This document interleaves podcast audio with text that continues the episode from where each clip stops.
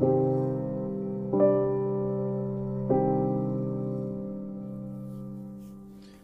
はようおはようおはようおはようおはようおはようございます。始まったぞベイベー準備はできてるかい？えっとはい。まずもっこレイディオの時間ですね。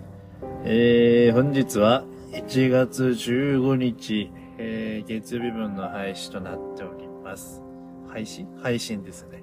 う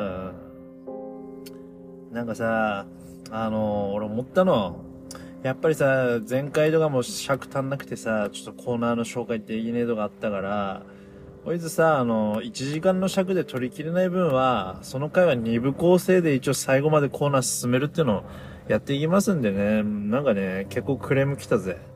なんで、本日の、なあ、おすすめの映画だの、曲だのな、楽しみにしてたのになんてな、送ってきてた人もいたからさ、ちょっとそれは申し訳ねえなと思ったから。ちょっと俺的には二部構成ってのはほんとめんどくせえんだけどな。まあそうやって言ってくれてる人もいいんだったらな、やる価値あるななんて思ってたのでね。ちょっとそんな感じでね、コーナーの方もね、紹介していければいいななんて思ってた次第でございます。はい。えーと、なんかあったかな2024年はね、結構、ケンちゃんはモチベーションはいいよ、すごく。なんか年始から結構ね、いい音楽も聴けてるし、いい映画なんかも見れててね。まあいい映画見れてるって言ってもなんかまあ、前に一回見たことある映画をもう一回見てたみたいなのが結構多かったんだけどね。まあ、あのーこれはこれで今さらっと話すけど、まあまた別にね、おすすめの映画おすすめの映画で紹介するけど、俺は年始からね、また、マネーボールっていうね、映画を見ててさ、こいつ、まあ、ブラッド・ピット主演なんだけどさ、これで前ちらっとラジオで話したことあるんだけど、こいつはね、あの、メジャーリーグで起きた実際の話、これもじ俺の大好きな実話を元にしたシリーズの映画でね、うん、まあ、オークランドアスレチックスっていうすげえ貧乏球団が、その少ない予算の中で、誰も発掘してないような選手を見つけ出して、どんどん策略立てて勝率を上げてってめちゃめちゃ強いチームになるっていうね、あー話なんだけど、あのこいつはすごくいいね。なんか本当に、なんかこう、まあ、これも言ったら、ちょっとアメリカンドリームを掴むみたいな、掴み損ねるみたいな映画なんだけど、なんかこの映画もやっぱなんかこう、不可能なことなんてねえんだよなっていうのすごいね、こう、そういう気持ちを奮い立たせてくれる映画でね、すごい面白いですよ、これ。うん、実際にあった話だからね。アスレチックスがどんどん強くなっていく姿、本当にどうしようもねえ選手とか、ね、チームフロントをね、やっぱそうやって立て直していくブラッド・ピットがね、まじまたすごいかっこいいんですよね。うん。こんな映画も見てたし、これも前ちらっと話したけど、マイケル・ジョーダンラストダンスってのも俺もう一回見ててさ、こいつもやっぱすごいね、あの、あれだけバスケットボールの神様だって言われてる人でも、初めて優勝するまでに7年もかかったんだぞとかさ、そういうシーンとかもあってね。あーなんか神様とはいえ、ねやっぱ一人間なんだなっていうさ、こう、思わせられる、ねなんかこう、シーンとかもすごく多くてね、これでもまあ、やっぱスポーツ系ってのは結構胸が熱くなるよね、本当に面白かった。でもやっぱこの、マイケル・ジョーダンラストダンスってのは、もう一回見てみて思ったけど、多分俺で今回で4回目ぐらいだ、これ見直してんのさ。これやっぱあれだな、なんかあの、もちろんバスケやってた人は、楽しんで見れるけど、バスケやってなかった人の方が楽しんで見れる映画だな、これな。面白いよ、本当に。ぜひ見てくれよ、あの、ネットフリックスと契約してる人たちはさ。まあ、そんな映画とかも見たり、いい音楽なんかも聴けたりしてね、結構、年始はいいモチベーションではやれてます。うん、仕事は結構忙しいけど、年始からね。でもまあ、いい感じだね。去年の年始はね、俺、あれなんだよ、確か、元旦からね、胃腸炎になってね。あれ、胃腸炎になったことある人います？マジできつくてさ、なんか確か昼ぐらいに家から持ってったおにぎり食ったぐらいから、なんか消化してねえな、気持ち悪いなっていうとこから始まったんだよな。もうそっからね、一週間下痢と嘔吐止まんなくてなあれきつかったね。しかもあれってウイルス性だから、あの時はもうみんなに移ってさ、家のね、うちの母親にも移ったし、息子にも移ってね。最悪だったな、あれ、本当に。本当は出勤しちゃいけねえんだろうけど、俺それでも会社休まなかったからね、マジで。おめそういうとこ見直せよ、友之って感じだけどさ。まあ会社の人にはうんなくてよかったけどね。まあ俺も、別に近づいて話したりとかしなかったからな、会社の時。マジで死にながら去年は年始仕事してたけど、今年はね、年始からすごくいい感じで仕事できてて、この調子で行きたいなーなんて思ってる次第でございますよ。なんか、あれだよな、なんか、ちょっと前のインスタストーリーズにさ、あの俺の、ね、大好きな純ちゃんがさ、あの、キングダムハーツやってますよ、みたいな、ストーリーズ上げてた時にマジでなんかいろんな記憶が蘇ってきてさ、俺もこのキングダムハーツってゲームはめちゃめちゃハマって、確か1が出たのは、あれだよね。俺ら小学校5、6年の時なんだよな、プレイステーション2で。そう。面白いよね、キングダムハーツは。純ちゃんは3をもうちょっとでクリアしそうなんだって言ってたけど、俺はね、実は2までしかやってなくて、もう一回やりてえなと思ってさ、そう、キングダムハーツもね、1と2、俺まだ両方家にあるから、ちょっともう一回やろうかなって思ったね。1はさ、あれがすげえ難しかったな、俺、あの、確かあの、ハデスの闇闘技場に出てくる最後のボスで、まあ、言ったら裏ボスだよね。裏ボスで出てくる、ねえセフィロスだよな。あの、ファイナルファンタジー7に出てくる、あの、セフィロスと戦うんだけど、セフィロスがめちゃめちゃ強くてね、あれ、しこたま殺されたもんな、俺。懐かしいね。セフィロスはなかなか倒せなかった記憶があるな。キングダムハーツは、あれ、ほんとなんかさ、あの、ディズニーとかファイナルファンタジーとかのキャラクターバンバン出てくるじゃん。それもいいんだけど、ストーリー性が超しっかりしてるよね、あれも。結構泣けるもんね、あの映画もね。うん。で、敵だった奴らも場面場面でいいところで助けに来てくれたりとかさ、そういうシーンあるもんな。2だと俺はアクセルとかすごい好きだったね。ちょっとあの、ツンケンしてる感じがね、かっこいいんだよな。そんな話もあったってございますよ。まあでもこれね、正月、まあもう年明けで3週目の放送だからさ、まあ正月気分なんてもちろんみんな脱げてんだろうけどさ、まあまた大好評のね、うちの親父の話があってさ、あの、俺、元旦から青森走ってたってのは前回も言ってたじゃん。そう。んで、だから言ったらテレビ番組も何も見てなかったし、ただただ運転して仕事してってね、別に大した何も正月っぽいものも食って願ったからさ、うん。で、1月2日に帰ってくる直前に、まあな、さすがにな、うん、まあ、おせち料理なんてそんな合成なものはうじゃ絶対出ねえけど、まあ、雑煮ぐらいはな、多分作ってんだろうなと思ってさ、雑、ね、なんか餅とか入ってるようなものとかさ、入ってんのかなと思ってさ、で、家帰ってさ、ただいま、つって、おー、年始からご苦労様な、なんて飯作っといたから、なんて親父に言われて、踊る雑煮でも食えんのかな、なんて思って、いやいや、ふざけんなよ、なんだ、え？2024年に初めて家で口にしたものが何？カルボナーラだぞ。はいはい、勘弁してけろ。アメリカかってよ、この家はよ、と思ってマジでよ。ほんとに、雑煮のゾの字も出てこなかったよ、マジ。カルボナーラってよ、ほんとに。親父、まあ、作ってくれてたのはありがてえんだけど、な、なんでカルボナーラにしたのやって言って、ああ、ナギがカルボナーラ好きだからな、作ったんだな、あそんな話もございました。まあ、食えるもん出してくれた時はありがたいって思った話でございますよ。いやいや、USA だったぜ。相変わらず新年の渡辺家。ああ。なんかちょっと前にさ、あの、俺、コンビニのバーコード決済でさ、スキャナーで画面にコンって当ててくるやつマジうぜえよな、ああいう店員みたいな話したじゃん。あれをさ、年始にミニストップにさ、店長に挨拶しに行った時にさ、店長の大沼さんにね、その話したの。バーコード決済の時に、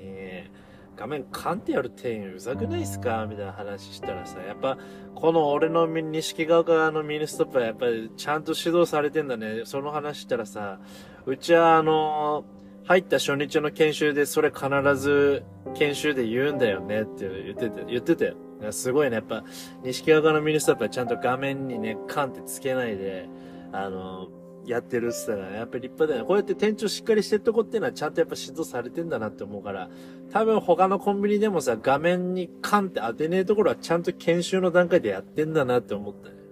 まず、2024年も錦川側のミニストップは絶好調だぜ、ベイベーっていう話もあったしね。でも年始はみんなな、なんかこうインスタストーリーでな、正月、リア充だぜ、ベイベーなんてさ、あげてる奴らばっかりでマジでイライラしながら水だもんな、指くわえながらさ。本当によ。ああ、純也なんかもインスタ見たけど、なんだあれ。あトンチキチンペイカンタとな、タコ揚げなんかしてたな、あいつもな。リア充の塊だな、あいつもな。うん、羨ましい限りですよ、本当に。俺の息子なんて見てみろ、元旦からな、家で足の悪いばあちゃんとな、え二人で留守番して、あ俺が昔使ってたゲームボーイとかスーパーファミコンやってんだぞ、あいつ。なんだもぞこいね、本当に。あいつは絶対たく、たくましくなるよな、なぎは。あだって、あいつさ、その、俺が昔使ってたスーファミとかさ、ゲームボーイとか熱中しててさ、ナギお前、ニンテンドスイッチって知ってる？とかつ、わかるよとかつって、お前スイッチとかいらねえのか？つったら、あいついらねえって言ってたからね。マジでたくましくなるような。あいつはプレステ4だの5も多分いらねえって言うんだべね。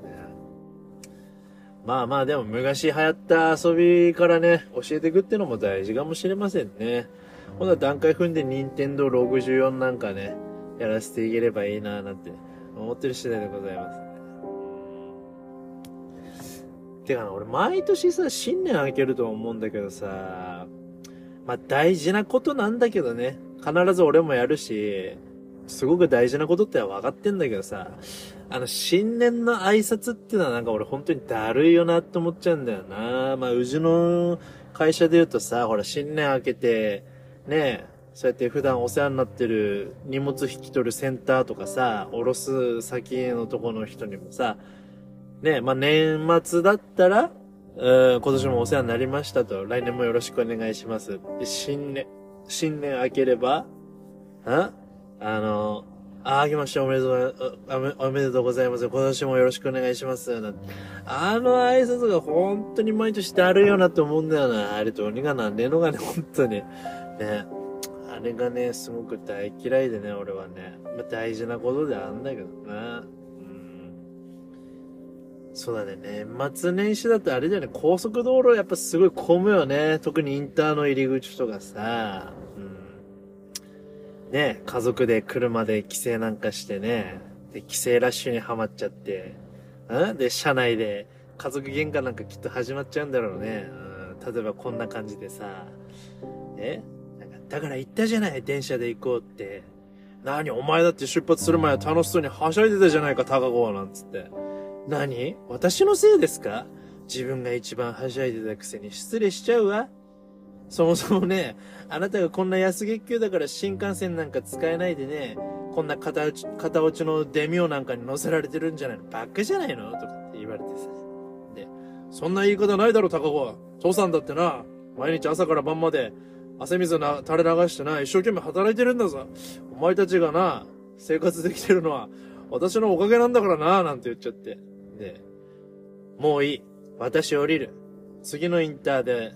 ね、降りたら降ろして、もう私電車で帰るなんてね、娘も言い出してね、後ろの席に座ってるね。え何を言い出すんだ、あさみそんなところで降ろせるわけないだろ。バカなこと言ってないで、言うこと聞きなさいなんてお父さん言っちゃってさ。で、また娘がそういうので反抗すんだよな。てかさ、父親面しないでくれる？あんた、私の何わかるの？何知ってるわけ？マジムカつくんだけど、とか言われてね。そういう時だけさ、父親面してさ、肝心な時にいつもいなくて、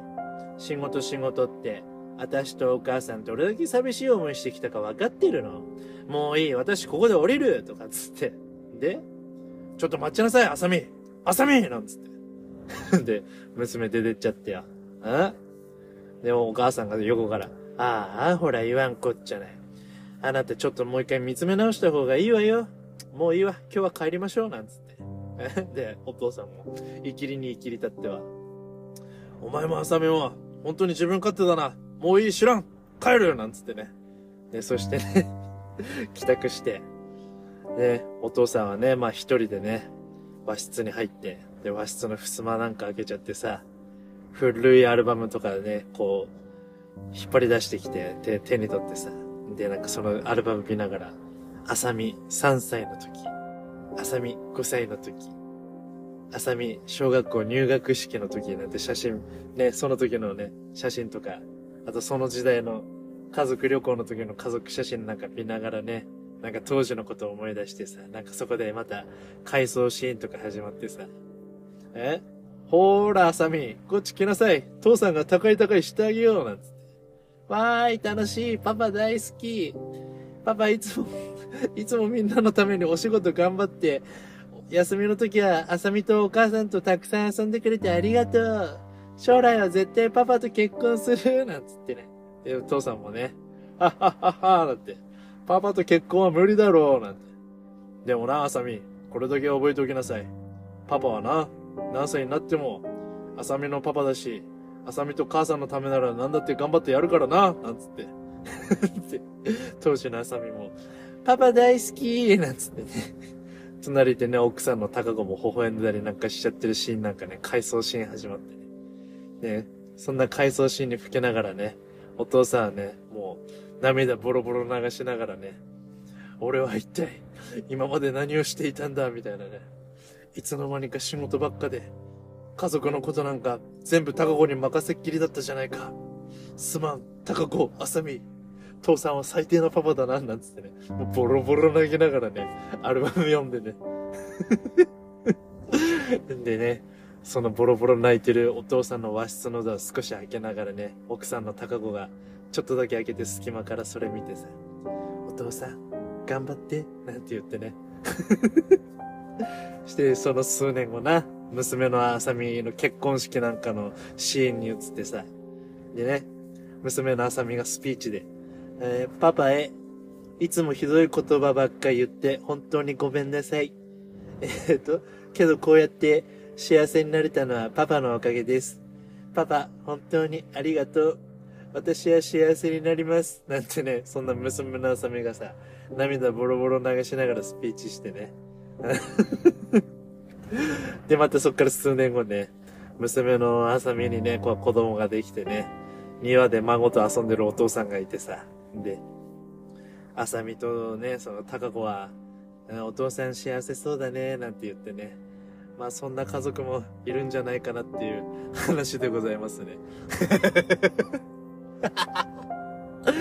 すげえ安っぽいドラマだったら今即興で作ってみたけど。まあ、そんな家族も年末年始いたんじゃないのかななんて 話でございますね。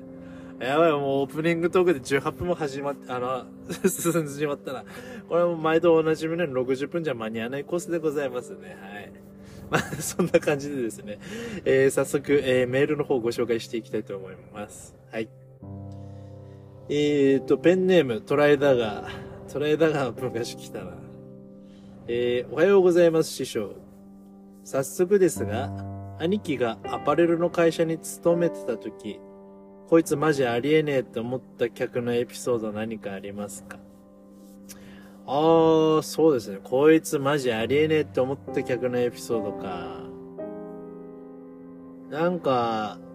言ったら俺が働いてたショップって、そうだね、意外にちゃんとしたセレクトショップでちゃんとしたブランドの取り扱いだったから、安い商品はあんまりないんだよね。基本やっぱり、結構、ハイブランドというかその界隈ではね、そういうのは取り扱ってたから、安いものはなかったんだ。言ったらキャップ1個でも5000円以上するものも多かったし、でも言ったら5000円って金額で確かキャップ1個で5000円とか高いけどさ、で、このキャップ買いますとかってさ、お客さんがレジとかに持ってきてさ、あはい、ありがとうございます、みたいな。えー、お支払い方法はとかって聞くと、あじゃあカードで、とかって言ってさ、で、まあ一応聞くんだよね。まあ5000円のキャップでも、え、一応何回払いですか？とかって聞くと、3回払いでとか言ってくるやつもいてよ、5000円のキャップで。あ、マジかよとか思ってたよ、そういう時は。そういう客もいるよ。全然3000円以下でも分割払いでお願いしますとか言ってくるお客さんなんか全然言いたし、まあそういう客はちょっとありえねえなと思ってね。もうだったら買いに来んなよって正直思っちゃってたけどね。まあ、店の売り上げにはなるからさ、ありがたい話ではあるんだけど、でも、なんかそのさ、だって5000円のキャップを3回払いにっていうで、店員さんに伝えるの恥ずかしくないのかなとか、そういうの考えるよね。やっぱ、俺が逆の立場って絶対嫌だもんね、そんな。そもそもカードで買うぐらいだったら、俺は行かねえけどな、買い物なんてのは。基本俺現金払いだからね。現金か D 払いだけど。そういう客もいたし、アパレル時代だよね。うんと、あとはね、そうだなあの、当時うちの会社ね、まあ今も多分取り扱ってんだろうけど、ノースフェイス、ノースフェイスわかるよね、みんなね。あの、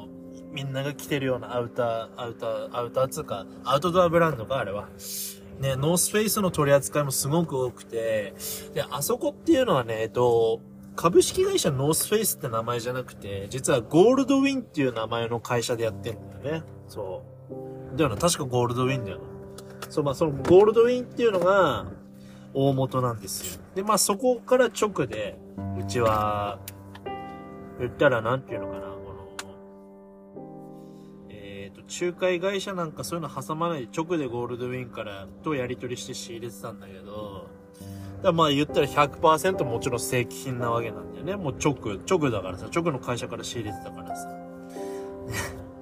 でね、この、ノースフェイスのアウターってのは本当にすごい嬉しくてさ、まあ高いよね、ノースフェイスのアウターなんて。ね、秋物の安いのでもやっぱり2万8000、3、あ、2万8000とか3万近くしてさ、で、本当に冬物のダウンだとさ、本当に6、7万とかするような、やっぱいいメーカーだし、いいものだしさ、でもやっぱり、あれだけ流行ってっからね、今でも、すごい売れてたんだけどさ、なんか、一回ね、通販で、ノースフェイスを買ったってお客さんから、返品がしたいですってメールがね、楽天の方から来て、で、まあ、その、返品はもちろん受け付けんだけど、返品理由にもよるのさ。例えばそれがもう、一回着用してしまって、タグとかも外してしまったとか、なんかその商品に欠陥があればもちろん返品は受け取れないし、どんな理由でもさ。で、そのお客さんは、えっと、タグもついてますと。で、試着だけでって、あの、着用っていう着用はしてないですって内容だから、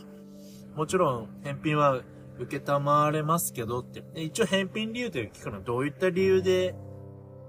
返品なんですか？みたいな。言ったら、えっ、ー、と、客、お客様都合だったら、あれなのよ、送料をお客様負担で返送してもらえれば返金しますみたいな対応を取るんだけどさ。だから言ったらどういうことかっつうと、例えばうちから送った商品で箱開けて、商品に穴が開いてたので交換お願いしますとか返品したいですっていう内容であれば、それはもちろんうちらが送料を負担して、再度送り返すか、返品対応するって感じなんだけど、お客さんが注文した商品のサイズが合わなかったから、もうワンサイズ上のものに交換したいとか、あるいは返品したいっていう理由とか、そういうお客様都合の理由だと、まあ、客の送料負担での返品なり交換対応になるって感じなんだけど、そのお客さんにもさ、俺がメールで聞いたのよ。ちなみに返、品対応は可能なのですが、どういったご理由で返品なのでしょうか？みたいな感じでメール送ったらさ、なんか、ちょっとこのノースフェイス、きな臭いので、返品したいです、みたいな。俺最初、きな臭いって意味がわかんなかったのさ。で、そのまま Google とかなんかで調べればよかったんだけど、なんだ、きな臭いってのはなんだ、なんかそういう、きな粉の匂いがすんのかなとか、やっぱり、そういうとこで東高校卒業ってのがバレちゃうからね、そうでもう俺そういう考えですよ。なんか、きな粉の匂いでもすんのかな？変な匂いするってことなのかなと思って。メールでさ、素直にね、俺も、あ、きな臭いとは一体どういう意味なのでしょうか？って送ったら、まあ要するにきな臭いってのはあれだよね。うさん臭いっていうか、これ偽物なんじゃないのかなっていう意味なんだよね。まあ、疑ってる意味。うん。そういう意味だったらしいんだけど。なんか、私は、ノースフェイスマニアで、いろんなノースフェイスを持っているんですけども、今回注文したノースフェイスは、何かなんか今までのものとはちょっと作りとかも違う感じがして、気な臭いと思い返品に至りましたっていうか、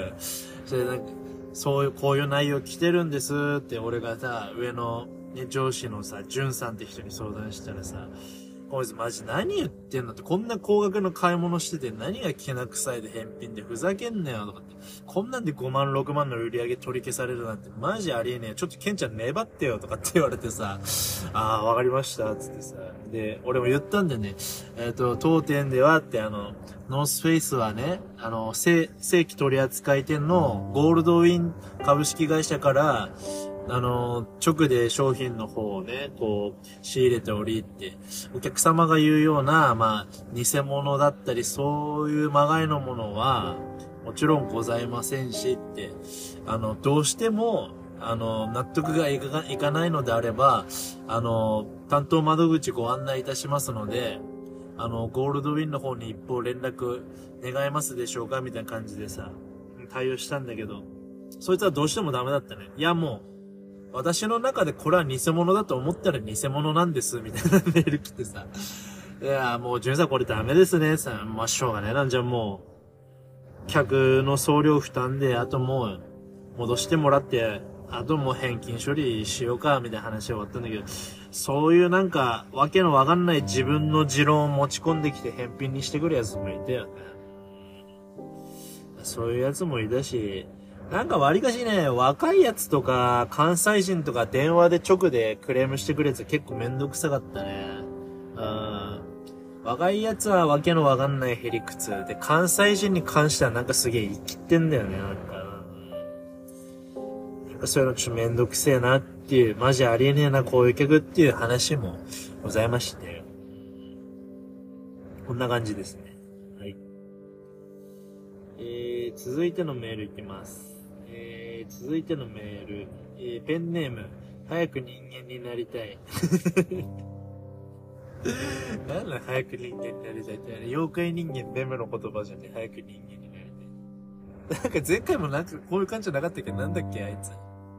もう人間やめますみたいなペンネームいてよ。うん、面白いね。えー、っと、こっくりさんとか、そういう危ない遊びしたことありますか？ああ、こっくりさん懐かしい。こっくりさんあるよ。俺、小、あれ、初めてやったのはね、小学校6年生の時かな。あのね、広瀬小学校って、俺が小学校5年の途中か6年に上がるぐらいの時に、旧校舎取り壊して、新校舎を設立しますって段階で、俺らの旧校舎からね、今度プレハブ校舎に変わったんですよ。で、その変わるぐらいのタイミングで、最後に旧校舎でなんかやりたいってなった時に、えっとね、俺と、たびたびラジオに出てくる菅野久志ってやつと、松本陸ってやつと、えっ、と、あとね、早坂夏美っていう、それも同じクラスのね、同級生でね、あんま顔は可愛くなかったけど、性格が良くて結構おっぱいもでかくていい感じの女だったんだけどさ、そんなことだと思ってもいいか。で、えっと、早坂夏美と、えっ、とね、もう一人、あ、庄司しおりっていうね、それも同じクラスの女子いてさ、この5人でね、こっくりさんやったんですよ。これね、したエピソードがあってさ、こいつマジふざけんなよ。ちょっと軽くその後喧嘩になった話なんだけどさ、で、こっくりさんやっててさ、で、なんかこっくりさんっていろいろルールあんじゃんな。なんか、こっくりさんの最後終わるときはなんか、俺の曖昧な記憶だけどね、確か、なんかもう終わりにしていいですか？だから帰なんかもう、そういうこと聞くんだよね。それでこっくりさんが帰っていいですよ、みたいな感じで、な、なると、なんか確か一人ずつ順番に指を離していくのが、あとなんか最後その使った紙は40何枚に破り捨てなきゃダメだとかあったんだけど、確か、あの時も俺がミスって、1枚奥破っちまったんだよな。で、でこっくりさんを、そん、こっくりさんでも2、3回やったんだけど、ある1回やった時にさ、そのメンバーでさ、ね、当時さ、ほら、広瀬小学校時代は俺、早川まみちゃんっていう同級生の子はすごい好きだったの。でも、仲のいい陸とか久しはそれ知ってたんだよね。俺がまみちゃんのこと好きなんだっていうのをさ、そう言っててさ。で、なんか、こっくりさんやってる時に、ね、久しが確か、えー、じゃあ、こっくりさん、こっくりさん、えー、渡辺健二の好きな人の名前を教えてくださいとかあいつがわざとやったんだよね。したらさ、こっくりさんがさ、早川まみとかって動いてさ、え、女女子のその二人もさ、その早坂夏美と庄司しおりってのもさ、なんか、えー、ケンジ、マミーゴのこと好きなのとかって言ってなんかマミーゴって言われてたからさ、いや、マジ超恥ずかしかったあれさ、その、いや、あまあ好きだぜ、みたいなこと言ってさ、で、なんか、え、マジいいじゃん、みたいになってさ。で、そ、そしたら、あれだよね、続けて久しがさ、なんか、えー、じゃあ、こっくりさん、こっくりさん、みたいな。早川まみは、ケンジのことが好きですか？とかって聞き始めて、したらなんかその10円玉がさ、えー、好きとかってなんか動いてさ、えー、これ両思いじゃんなんつってさ、俺も恥ずかしかったけど心の中でよっしゃ来た、俺の時代来たとかって思っててさ、そうそうそうそう。やって、あ、やった、マジ超嬉しいとかって思ってさ、そんな感じでこっくりさん終わったんだけどさ、そのこっくりさん終わって、帰ってる道中にさ、久しと二人になる時間あってさ、いやー、ケンジ、本当にごめんとかってあいつ言い始めて、あ、多分さっきの早川まみの名前を出したことを謝ってきたんだろうなと思ってさ。いや、まあ、恥ずかしかったけどいいよ、とかっつって。別に、大丈夫、どっちにしろ、早かれ遅かれバレる問題でしょ、みたいな。そんな話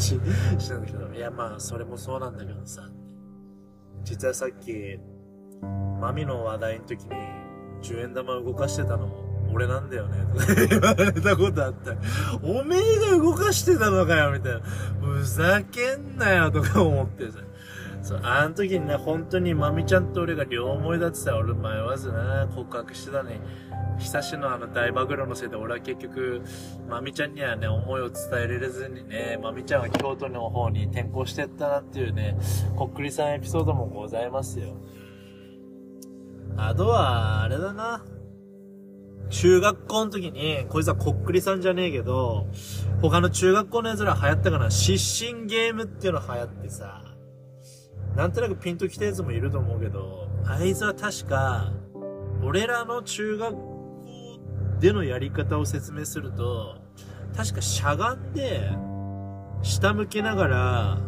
マジでなんか息を何何回吐き続けんだっけな本当になんかもう酸素ないぐらい、酸欠状態ぐらいまで息を吐き出して、で、そこで止めて、そいつを立ち上がらせて、で、壁とかに、こう、体、背中くっつけさせて、思いっきしそいつの胸を押すんだよね。胸を押すと、一気に失神するんだよね。そう、あれ当時ね、俺、ヒロ、ヒロ中のあれ、もう中3、中2だな。中2ぐらいの時に、同級生の元木優太ってやつと、あと高田啓太ってやつと、あと松本陸だよね。と、俺の、多分計4人でやってたんだよな。あれなんか2回、校舎の2階とかでやってたんだけどな、放課後さ。で、その、じゃんけんで負けたやつが失神するべみたいな話になって面白かったな。で、元木がじゃんけんで負けたんだよね。で、じゃあ元木が失神する番ね。えー、ちょっと俺失神したことねえからちょっと怖いな、緊張するな、大丈夫かなとか。大丈夫だ、すぐ叩き起こせばあれ起き上がれっからとかってさ。いや、言ってる元木以外の3人はみんな失神したことあったのよ。あのゲームや、結構やってたから。で、大丈夫だ、あの、すぐにほっぺ引っ叩けば、あの、あれ、あれしてあれだからよ、みたいなさ。なんかすぐに、すぐに意識回復すっからよ、みたいな感じになってさ。で、元木にその手順踏ませて、で、最後ね、その酸欠状態にしてから、胸を押したんだよ。そしたら、なんか元木が失神する直前に、なんか、あ、なんか、本当はこう言いたかったんだよね、元木は。あ、なんか、胸が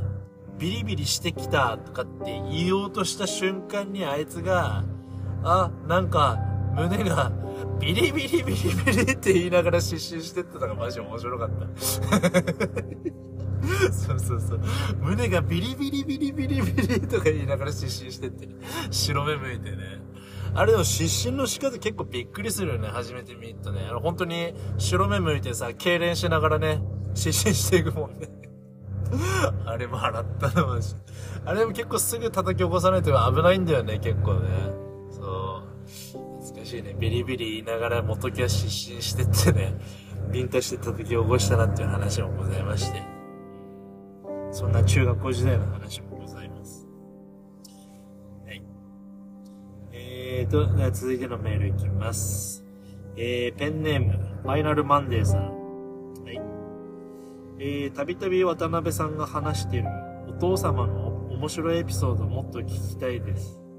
あと、お母様とも関係が悪いと前のラジオで話されていましたが、今も悪いんですか？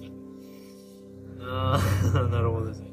親父の面白いエピソードですか？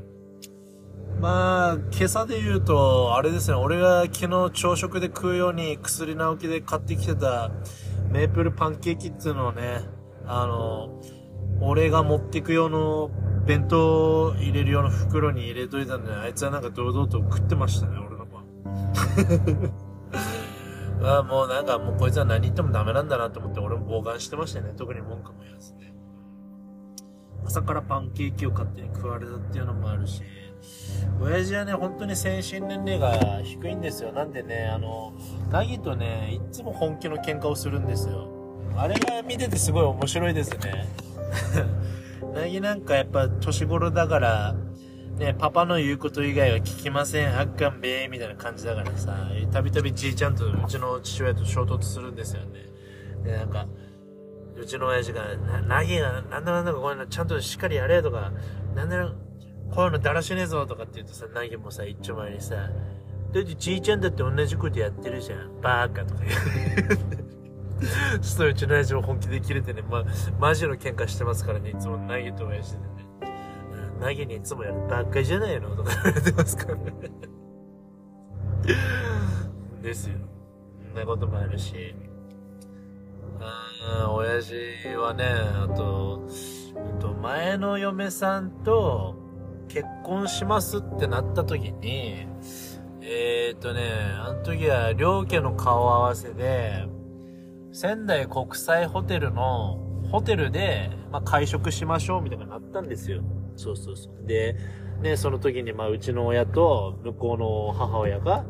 が初めて、こう、ね、対面して、まあ挨拶して、まあこれからよろしくお願いしますね、みたいな感じで、まあ飯食って、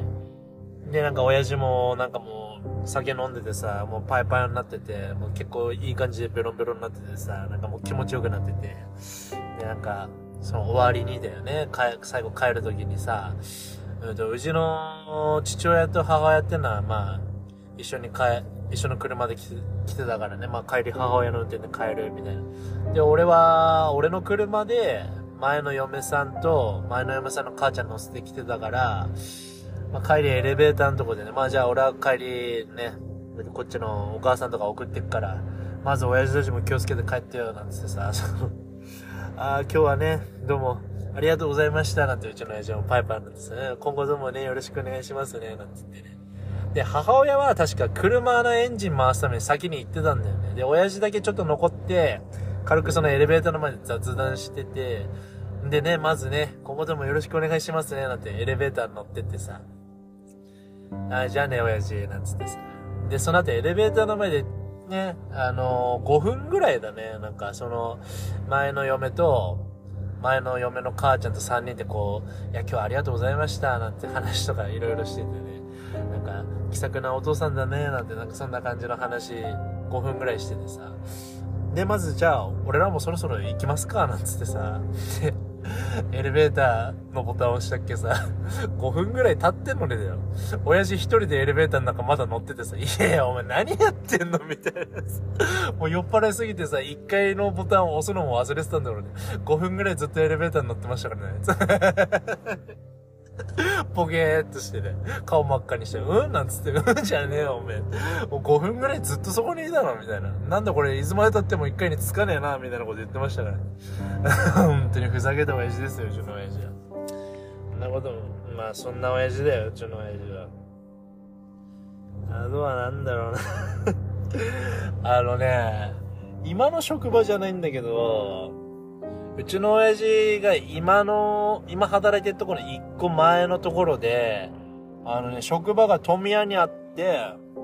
で、あの、富谷でさ、うちの親父すげえな、あの、西川川からね、現茶で富谷まで通ってたんですよ。うん。車あんのになんでか現茶で行っててさ、なんか、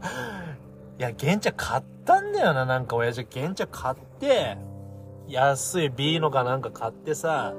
で、なんか、バイク買ったのいいんだけども、ちょ、ヘルメットね、ケンジ、お前、昔バイク乗ってたべって、なんかヘルメット余ってねえのかつうから、ああ、まあなんか、そう、倉庫に行けばなんかあんじゃねえのかなつって、俺も、ケンちゃん乗ってたしなって、ちょっと探してみっから、つってさ、で、俺が借りてる倉庫行ってさ、ヘルメット探したっけさ、あのあの、俺が4ファーに乗ってた時代のさ、単車に乗ってた時代のもうめちゃめちゃ暴走族仕様のさ、あのコルク缶つって、あの、ま、言ったらフルフェイスじゃない、あの、半キャップ、半ヘルタイプのヘルメットがあって、で、もう、もう暴走族仕様だからさ、もうめちゃめちゃラメ入りでさ、富士日照とか入ってさ、日照機が入ってるやつで、で、真ん中に大きくさ、大日本帝国とかって文字入ってるさ、おもろ暴走族仕様のさ、ヘルメットがあってさ、いや、これは被せていけねえよな、なんて思いながらもさ、一応持ってってさ、お親父、ヘルメット1個だけ余ってたぞ、なんつって。あ、なんだどれ見せてみろ。なんだよこいつこんなヘルメット被っていけねえっちゃうなんつってさ、またよな、なんつってさ、まあさすがになって。まあでもちょっとヘルメットこいつしかねえからな。新しく買うっつってもちょっと、ヘルメットもそんな安くねえべって、安くても5、6千円とかするだろうから、まあちょっとこれ被るの嫌だったら、親父頑張って買、ドンキホーテとかでも売ってっからさ、買ってこいよ、なんつって。うん、あの、そう、分かったわ、つったんだけど、あいつは次の日から大日本帝国被って ピーノで富山で通ってましたからね、本当に。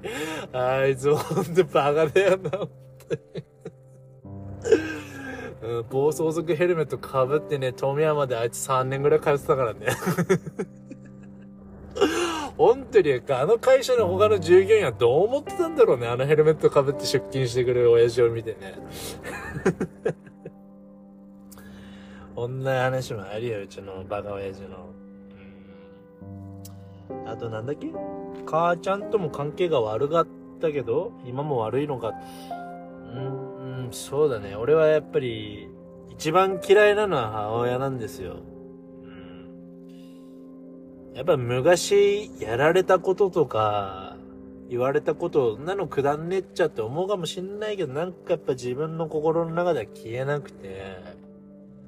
でうちの母親ってのはね、誰と、うちの兄弟だったり、うちの親父と喧嘩しても、誰と喧嘩してもそうなんだけど、絶対に謝んないんですよ。時間が経っってば、落ち着いてる時とかに喋ってわかんだけど、なんかね、自分が悪かったってのは分かってるみたいなんだよね。そういう時にさ、そう。だからその時に、やっぱり、まあ時間が経った後でもいいんだろうけど、ほとぼり冷めた後にでもね、この間、ごめんねとか、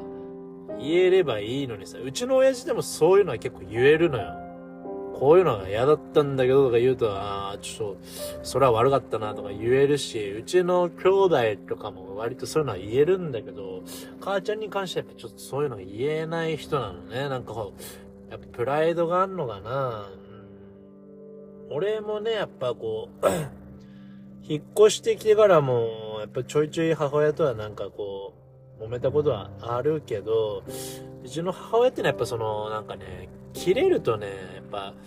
言っちゃいけない言葉とかをね、こう、ちょっと人道的じゃないこととかをやっぱ、スって言っちゃうんですよね。よく、そ、それは言っちゃダメだろうみたいなことをやっぱ言うんですよ。でもなんか、俺もやっぱね、やっぱ家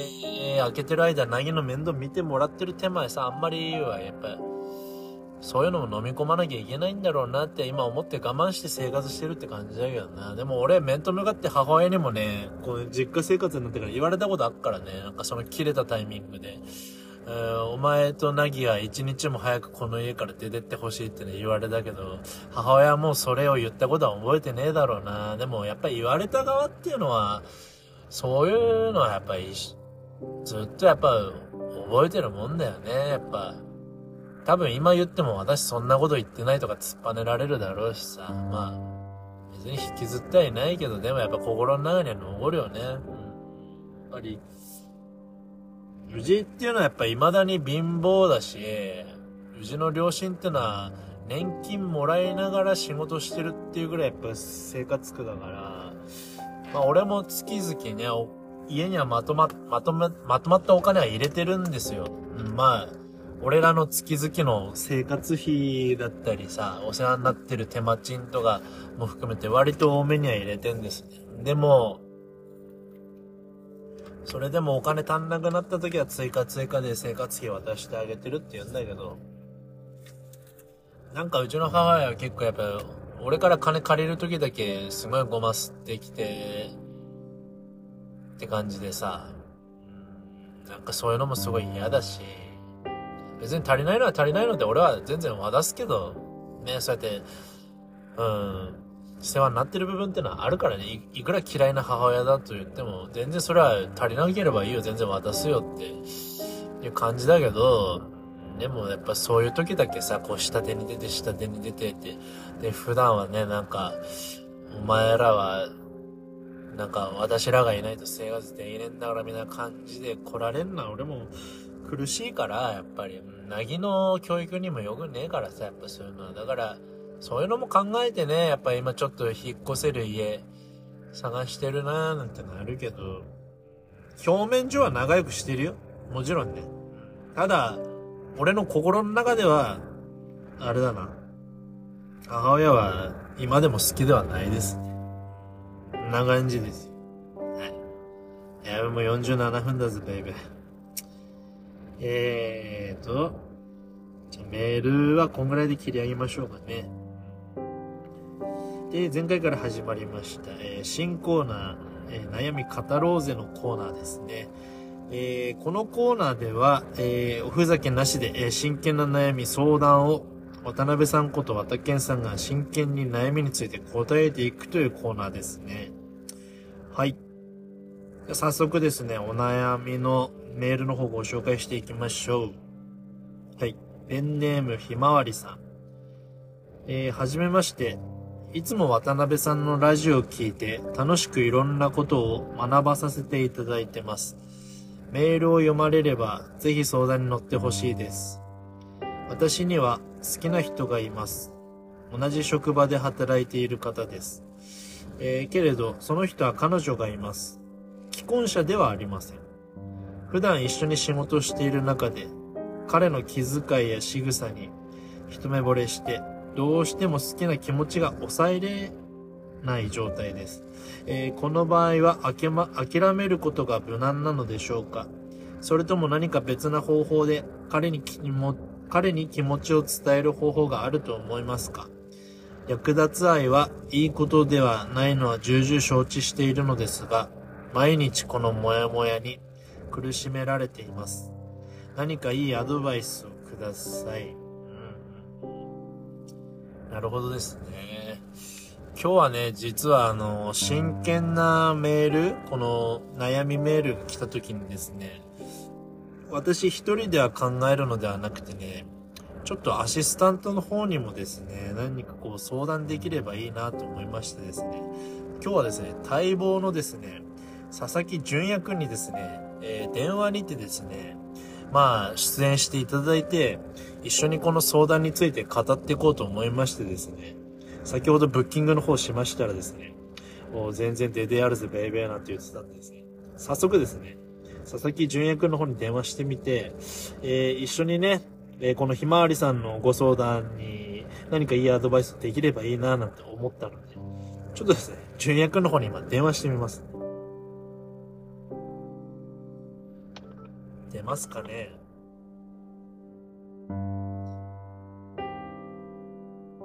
ただいま電話に出ること ふざけんな。ただいま電話に出ることができませんだってよ。あの野郎、俺電話すっからなって言ったべ、この野郎。あ、来ました来ました。バカから電話来ましたね。ちょっとお待ちくださいね。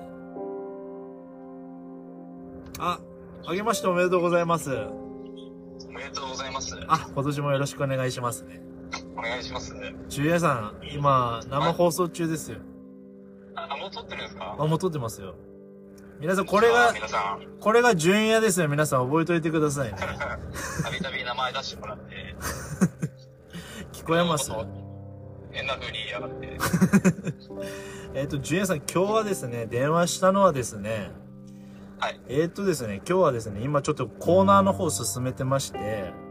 はいはいはい。今ですね、あの、前回から始まった、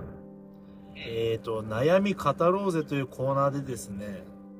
えーリスナーさんからちょっと今真剣な悩みがちょっと来てまして、あ、じゃあ真剣に答えなきゃいけない。あ、そうです。えっと、俺と純也で、その内容について、何かいいアドバイスをできればいいかなと思ってね、今。撮ってる次第でございます。はい。はいはいはい。で、ちょっと今メールの方ね、読んでいきますけど、はーい。はい。えーとですね、えー私には好きな人がいますと。うん。同じ職場で働いている方です。はいはい。えーけれどその人は彼女がいます。既婚者ではありません。普段一緒に仕事をしている中で彼の気遣いや仕草に一目惚れしてどうしても好きな気持ちが抑えれない状態です。えーこの場合は諦めることが無難なのでしょうか？それとも何か別な方法で彼に気持ちを伝える方法があると思いますか、えー略奪、はいはい。うん、略奪愛はいいことではないのは重々承知しているのですが、毎日このモヤモヤに苦しめられています。何かいいアドバイスをください。はいはい。早速じゃあ純也さんの見解をちょっと述べていただければ。まあ、俺は率直に思ったのは、はいはいはい。いや、略略奪愛は別に悪いことじゃないと思うんですよ。おー、なるほどですね。その、なんだろう。結局、その、好きな気持ちってはい気持ちなんで、はいはいはい。どうにもできないじゃないですか。なるほど。正直。ほうほうほう。で、はい。その気持ちを伝えるっていうことに関しては別に悪いことじゃないと思って、彼女がいいようが彼氏がいいようがね、相手に、相手にね。なるほど。うん伝えるだけただなんで。なるほどでも。そ、そっかはいらどうするかっていうのはその相手次第なんで、なるほど。本当にその今付き合ってる彼女が大事だったら、いや、俺はちゃんと彼女がいるからダメだっていう断り方をしてくると思うんです。なるほどですね。でも自分の気持ちがね、はあ、これこの人俺のこと本当に好きなんだとか、私のこと本当に好きなんだっていう気持ちが伝われば、はい。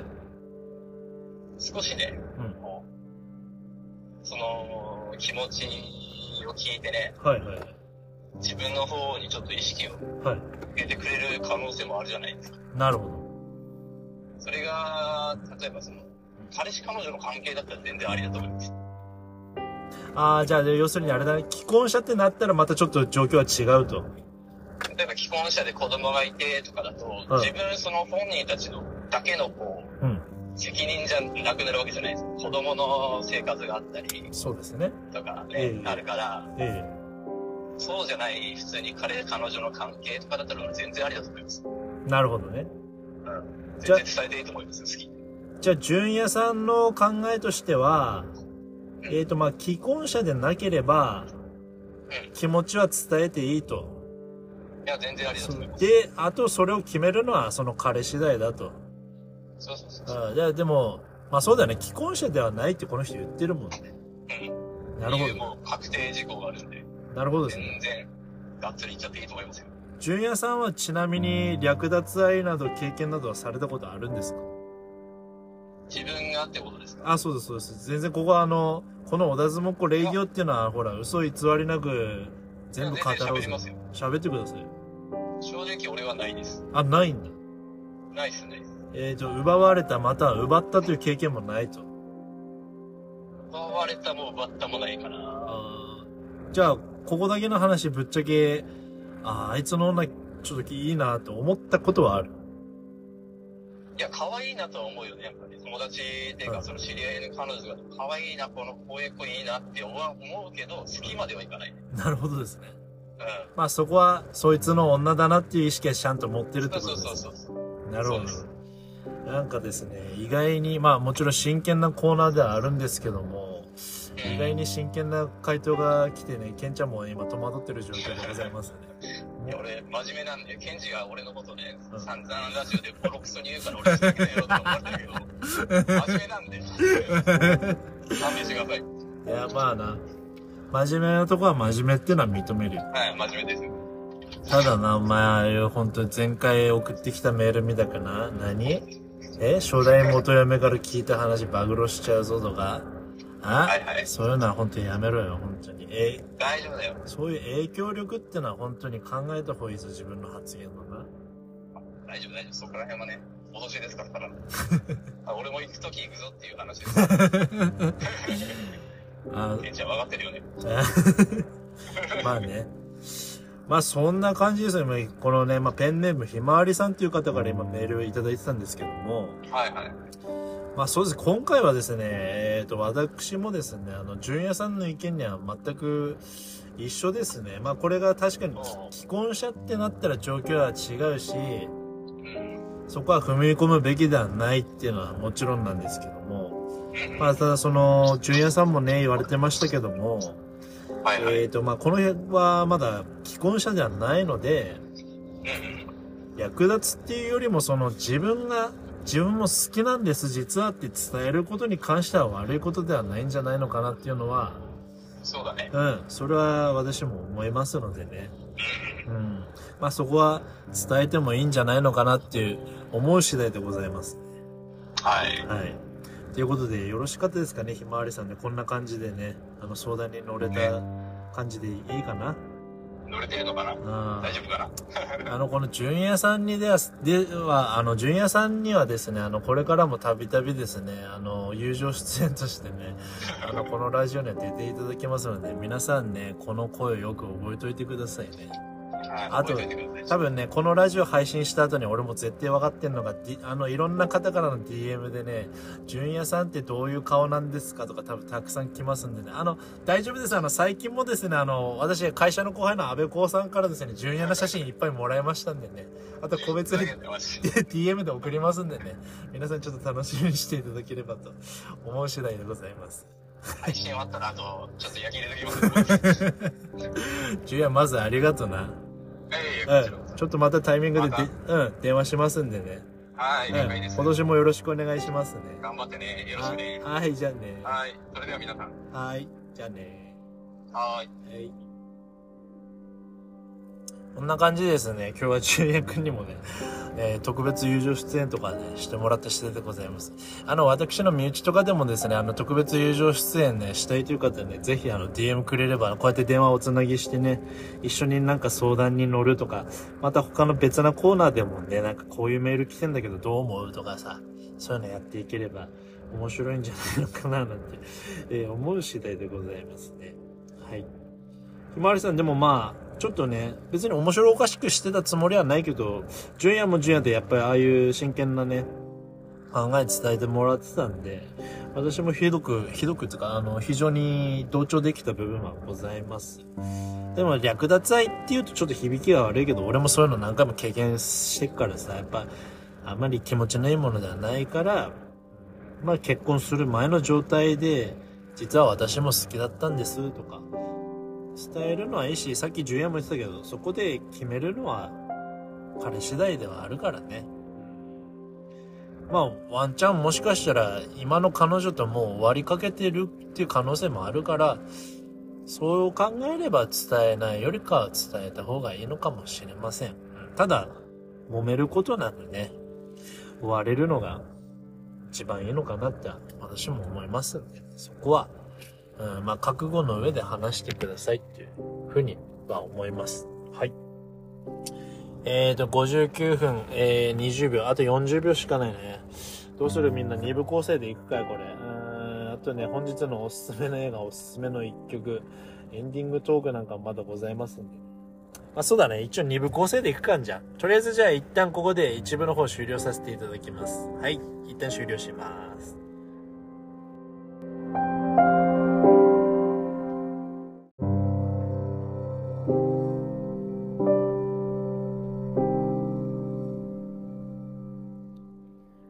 はい、じゃあ、友情出演の2部構成の後半いきますね。さっきごめんな、あの、電話でラジオ収録する兼ね合いでね、さっきちょっと iPad の方から、えっ、と収録してたからさ、ちょっと iPad の方だとね、ちょっとだけ音質がね、いつもと違う感じだったと思うからね、ちょっと今もう iPhone の方に切り替えましたんで、あんまり違和感なく聞けるかななんて思って、えっ、と、ももう一回撮り直してる次第でございます。うん。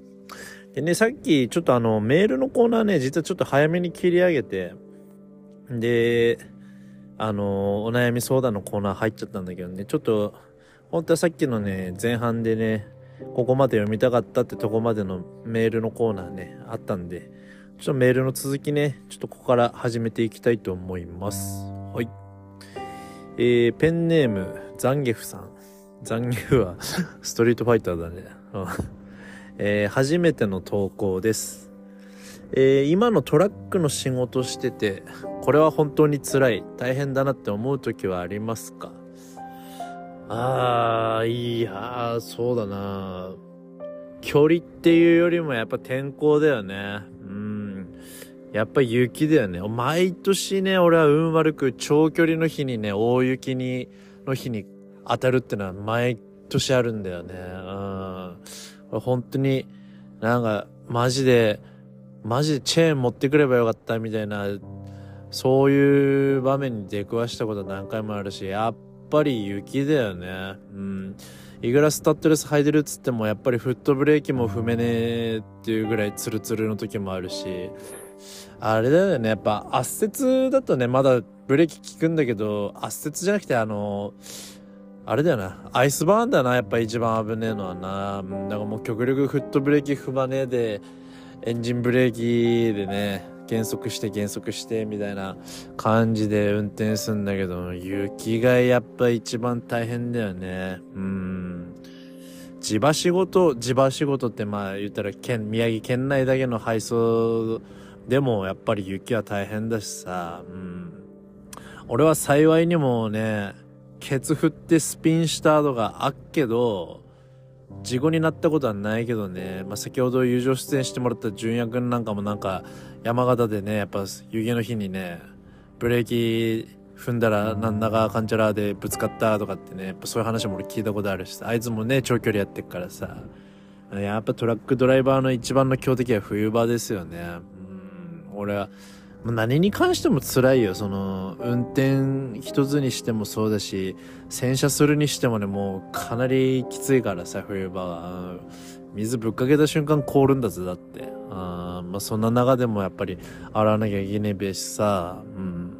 やっぱ冬だね。冬が本当に辛いと思うし、やっぱ俺らはね、その、荷物もそうなんだけど、やっぱ自分らの命かけてっからね、やっぱそういうこと考えてもね、いつ死ぬかわかんないってやっぱ仕事ではあるよな、本当に。うん、毎年ニュースでもみんな見るだろうけど、トラック事故で死ぬ人なんて毎年いるじゃん。うん。やっぱ、そういうリスクは背負ってね、やっぱり、みんなの元に荷物が届いてるっていうのは実感してね、皆さんも普段ね、買い物とかね、なんかそういうの実感していただければなって、そういう命をかけて走ってる男たちがいるんだぜ、ベイベーっていう話だからさ。うん。そういうのはやっぱ大変だなって思うよ。ですね。そうだ、辛いこと。うん。そんな感じだ。でも基本的に、あれだよな。めんどくせえ人間関係がないね、トラックは。基本一人で運転して、一人で積んできて、一人で下ろしてって、一人、一人の時間が長えから、人間付き合いが苦手な人とか、すごいいいかもね。うん。運転だけじゃねえかな、言ったらその大変だなっていうのはね。うん。んな感じです。はい。で、続いてのメールいきます。続いてのメール、えーペンネーム、切り裂きジャック。えー過去最高の貯金額を教えてください。過去最高の貯金額ですか？なんぼ、なんぼだべな。こいつは言わねえとダメなのかな。どうだろう。でもあの、郵便局に働いてた時か、最高貯めたの。あの時で多分、5、600万ぐらい貯めたことあるよ。うん。あ、でもいい仕事だったよな、そんぐらい金貯めれたもんな。なんか、あの時の記憶振り返って俺そんなに、なんか、まあ俺は金遣い荒くはないけど、昔から。でも、なんかそんな、節約して節約して貯めたっていう感覚でもねえから、やっぱ年に2回しっかりとしたボーナスが出て、しっかり給料払ってっていう、職場なだけでやっぱそんぐらいは貯めれだからね。だから言ったら俺、18から21までの3年半ぐらい働いたけど、その期間でやっぱそんぐらいは貯めだからな。うん。まあまあまあ。そんなとこじゃねえですか？うん。あの時の貯金どこに行ったんだって話だけどね。そんなもんですね。はい。えーと、続いてのメール。えー、ジャンボモナカさん。えー、以前のラジオで、ぶっ込みのタクが好きな漫画の一つと言ってましたが、私もぶったくの大ファンです。渡辺さんの一番好きなシーンを教えてください。あー、まあこれ読んだことない人は聞いたら全然つまんねえだろうけどな。まあ、大好きで俺ぶっ込みのタク。一番好きなシーンは、あのー、バクラ店の天時貞が死んだシーンでみんな泣くっていうよね。俺はあそこじゃないんだよ、実は。その後だね。あの、天時貞が死んで、で、タクちゃんとロクサーヌのヒザキが対バンするシーンだね。俺が一番好きなシーンであり、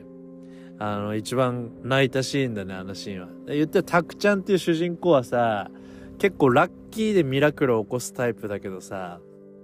あの怠慢を張るシーンに関しては一回もミラクルとかお唯一多分起きなかったシーンだよね。で、あの、死んだね、アモ時貞、ね、親友のアモ時貞のために、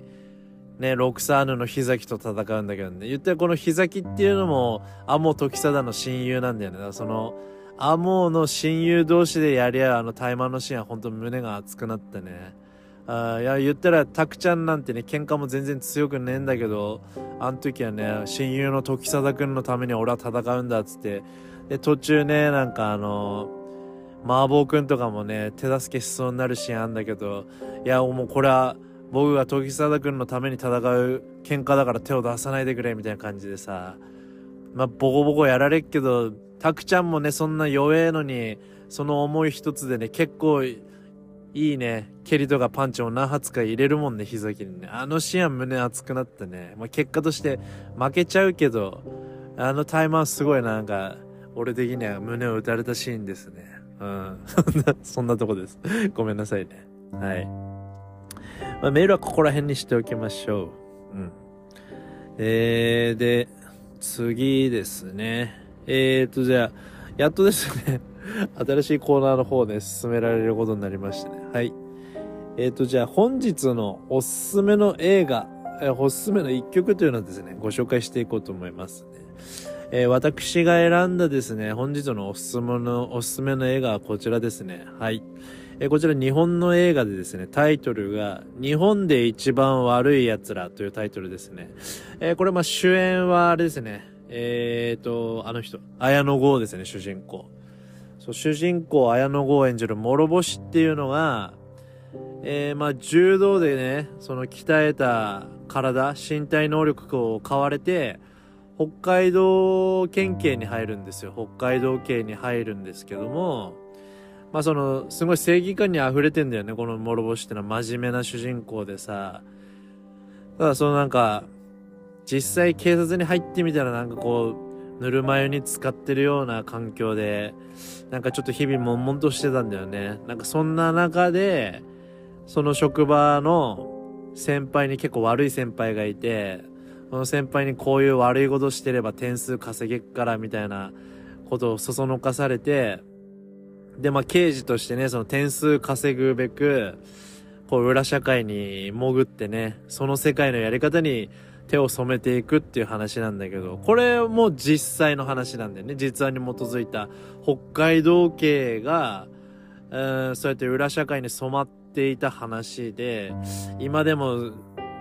あるんじゃねえのかな、みたいな話なんだけど、これはね、1970年代のね、札幌市が舞台になってて、いかに警察っていうのが腐ってるかわかる映画ですね。これめちゃめちゃ面白いですよ。日本で一番悪い奴ら。ああ、実話ですから。めちゃめちゃ面白いです。これちょっと、ぜひ見てもらいたいですね。綾野剛が出てる映画も結構何でも面白いよな。うん、本当になんか、出てる俳優さんで選ぶってのもいいかもね。この映画ちょっと気になるな、迷うなって時は、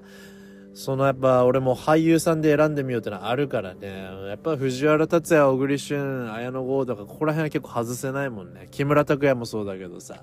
二宮和也とかもそうだし。うん。はい。日本で一番悪い奴ら、この映画おすすめですね。えー、本日のおすすめの一曲ですね。まあ、この本日のおすすめの一曲っていうのは、俺的にはちょっと一つコンセプトを掲げてて、まあ、やっぱりその、男女聴けるような曲、うん、ヒップホップに精通してないよって人でも聴けるような曲をちょっと抜粋していければいいなと思いましたので、まあ、そちらの方をね、ちょっと本日紹介していきたいと思うんですけども、えー、本日はですね、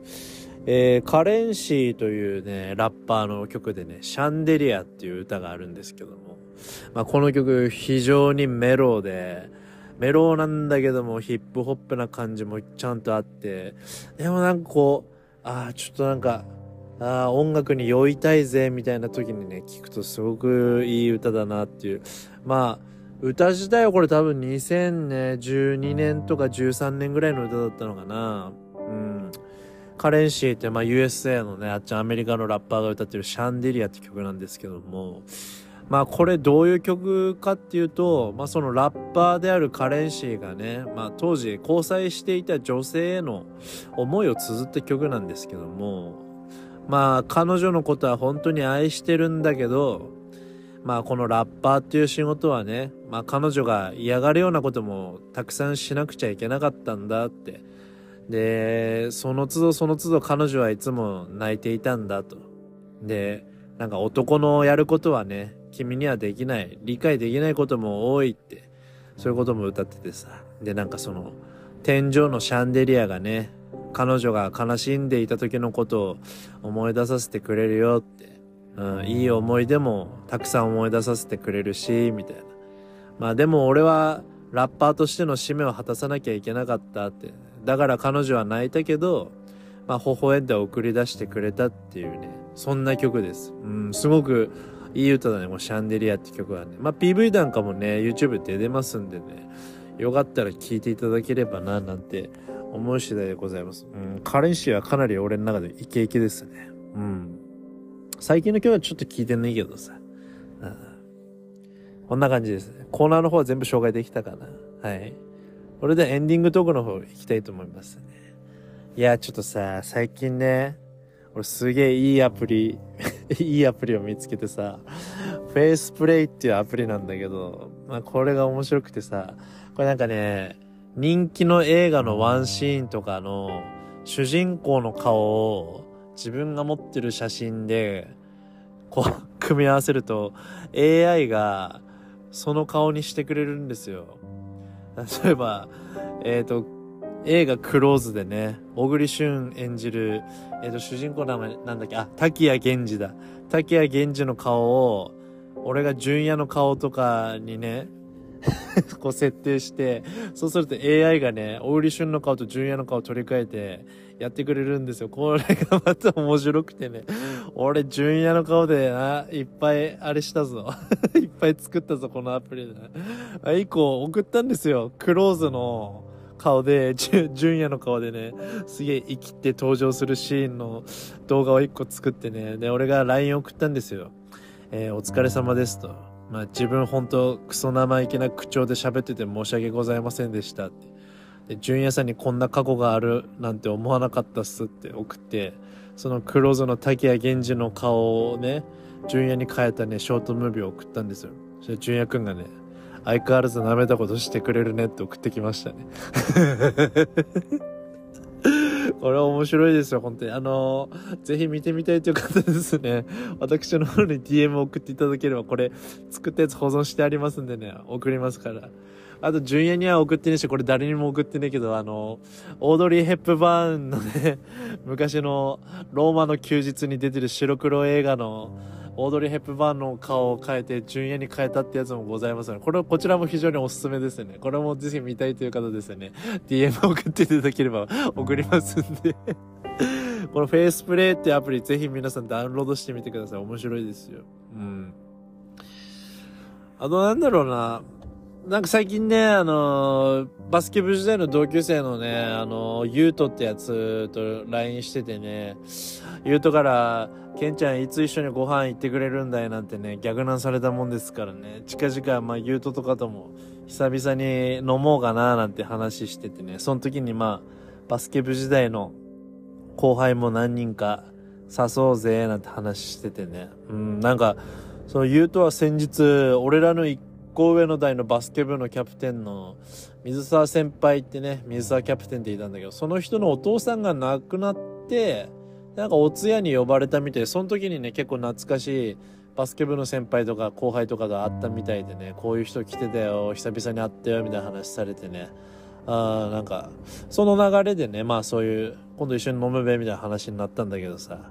あーまあなんで、俺水沢先輩とすげえ仲良かったの？になんで水沢先輩俺にお通夜の連絡くれなかったかな。ちょっと水沢先輩一回ちょっと俺焼き入れとくからよ。あーちょっと覚悟しとけよっつう話だな。こ んな感じでですね。まあ近々言うととも飲みましょうなんて話もあったし。なんか俺ちょっと年末年始大掃除できなくてさ、で、あのー俺、家とは別にちょっと貸し、貸しガレージっていうのか貸し倉庫借りててさ、あまあそ、そこにね、なんかあのーいろいろ実家に戻ってくるタイミングで家の中には置けねえものとかをそっちの方に保管してて、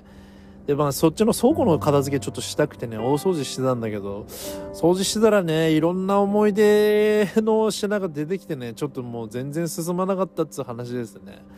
なんか昔のバイクに乗ってた時の写真とかもいっぱい出てきて、ああ、懐かしいな、これとかさ、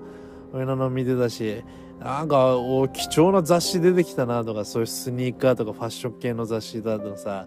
昔のチャンプロードとかいっぱい出てきてね、なんかもう、そういうのでも全然止まってしまってね、なんか、大掃除も大掃除で 楽しいななんて思ったけど、なんか一個だけ呪いの写真が出てきたな、メルパルクで当時な、撮ったな、あの、俺ら結婚式あげなかったけど写真だけ撮ろうぜなんつってつ撮ったな。呪いの写真なんかも出てきてね。もうすぐに仙台市のゴミ袋に入れましたねそれは。そんな写真もね出てきましたよって話。でなんか粗大ゴミね昔なぎが使ってた滑り台のアンパンマンの滑り台のさ粗大ゴミ出てきてさ、まあ、組み立て式なんだけどああ、こいつはな、ちょ、燃えるゴミで捨てれねえから、クズオカが今泉に捨てに行かねえとな、と思ってたら、あいつも俺掃除してる風景インスタストーリーズに上げてたらね、あの、なっちゃんからね、あの、DM 来ましてね、その、アンパンマンの滑り台捨てんなら欲しいなって来てくれてね、いや、助かってあんなゴミの処分でかかるぐらいだったらね、あの、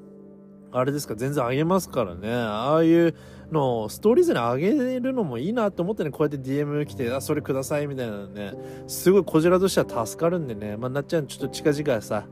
アンパンマン渡しに行くからちょっと待っててよ。うん。ちょっとあれ、組み立て式でさ、もしかしたら何個か部品足んねえかもしんねえけど、でも組み上がったは思うんだよね。ほぼほぼ取ってあるはずだからさ、ちょっとそういう欠陥が出てもちょっと一応タダであげたもんだから、ちょっとそこだけはご了承していただければな、なんて思う次第でございますね。はい。やっぱね、こうやってフルで撮っと、今、2部で19分でしょ ?60 分の、やっぱ80分ぐらいは喋んねえとダメなんだ。やっぱ、毎回に2部構成になっかもしんねえな。でもね、2部構成っていうのめんどくせえけど、それでもケンちゃんの声が聞きたいよなんてね、人がいるんであればね、私も、まあ週1配信になったからね、2部構成で2個配信するっていうのもありかもしんないね。うんた。だその、俺はあれだね。週1回の配信になって本当にあの楽になりましたおかげさまで。うん。ゆっくりラジオの方をこうやって収録できるしさ、この1週間の間にこういうことあったよとか そういう話もなんかやっぱいっぱい出てくるし喋れることも多いからね。うん。一週に1回でいいな、これ本当に。あー こんな感じでですね、あのー1月もね、もう半ばまで来ましたんでね、あっという間だね、もうか、もう2週間とか経ってんだもんね。本当に時間が経つのは早いけど、まあ、まずね、なぎくんも今週から幼稚園始まっからな。まず、お疲れ様って感じで、あやっていければいいななんて思う次第でございますね。来週の配信は、えー1月22日月曜日ですね。うん、まあ引き続きですね、あのコーナーなんかへのメールも募集しておりますので、あとまたちょっと友情出演してみたいよって方は、あの DM などいただければ、あの、順次ね、対応させていただきますので、えーご了承願えればなぁなんて思う次第でございます。はい。それでは今週も一週間頑張っていきましょう。えーまた来週さようなら。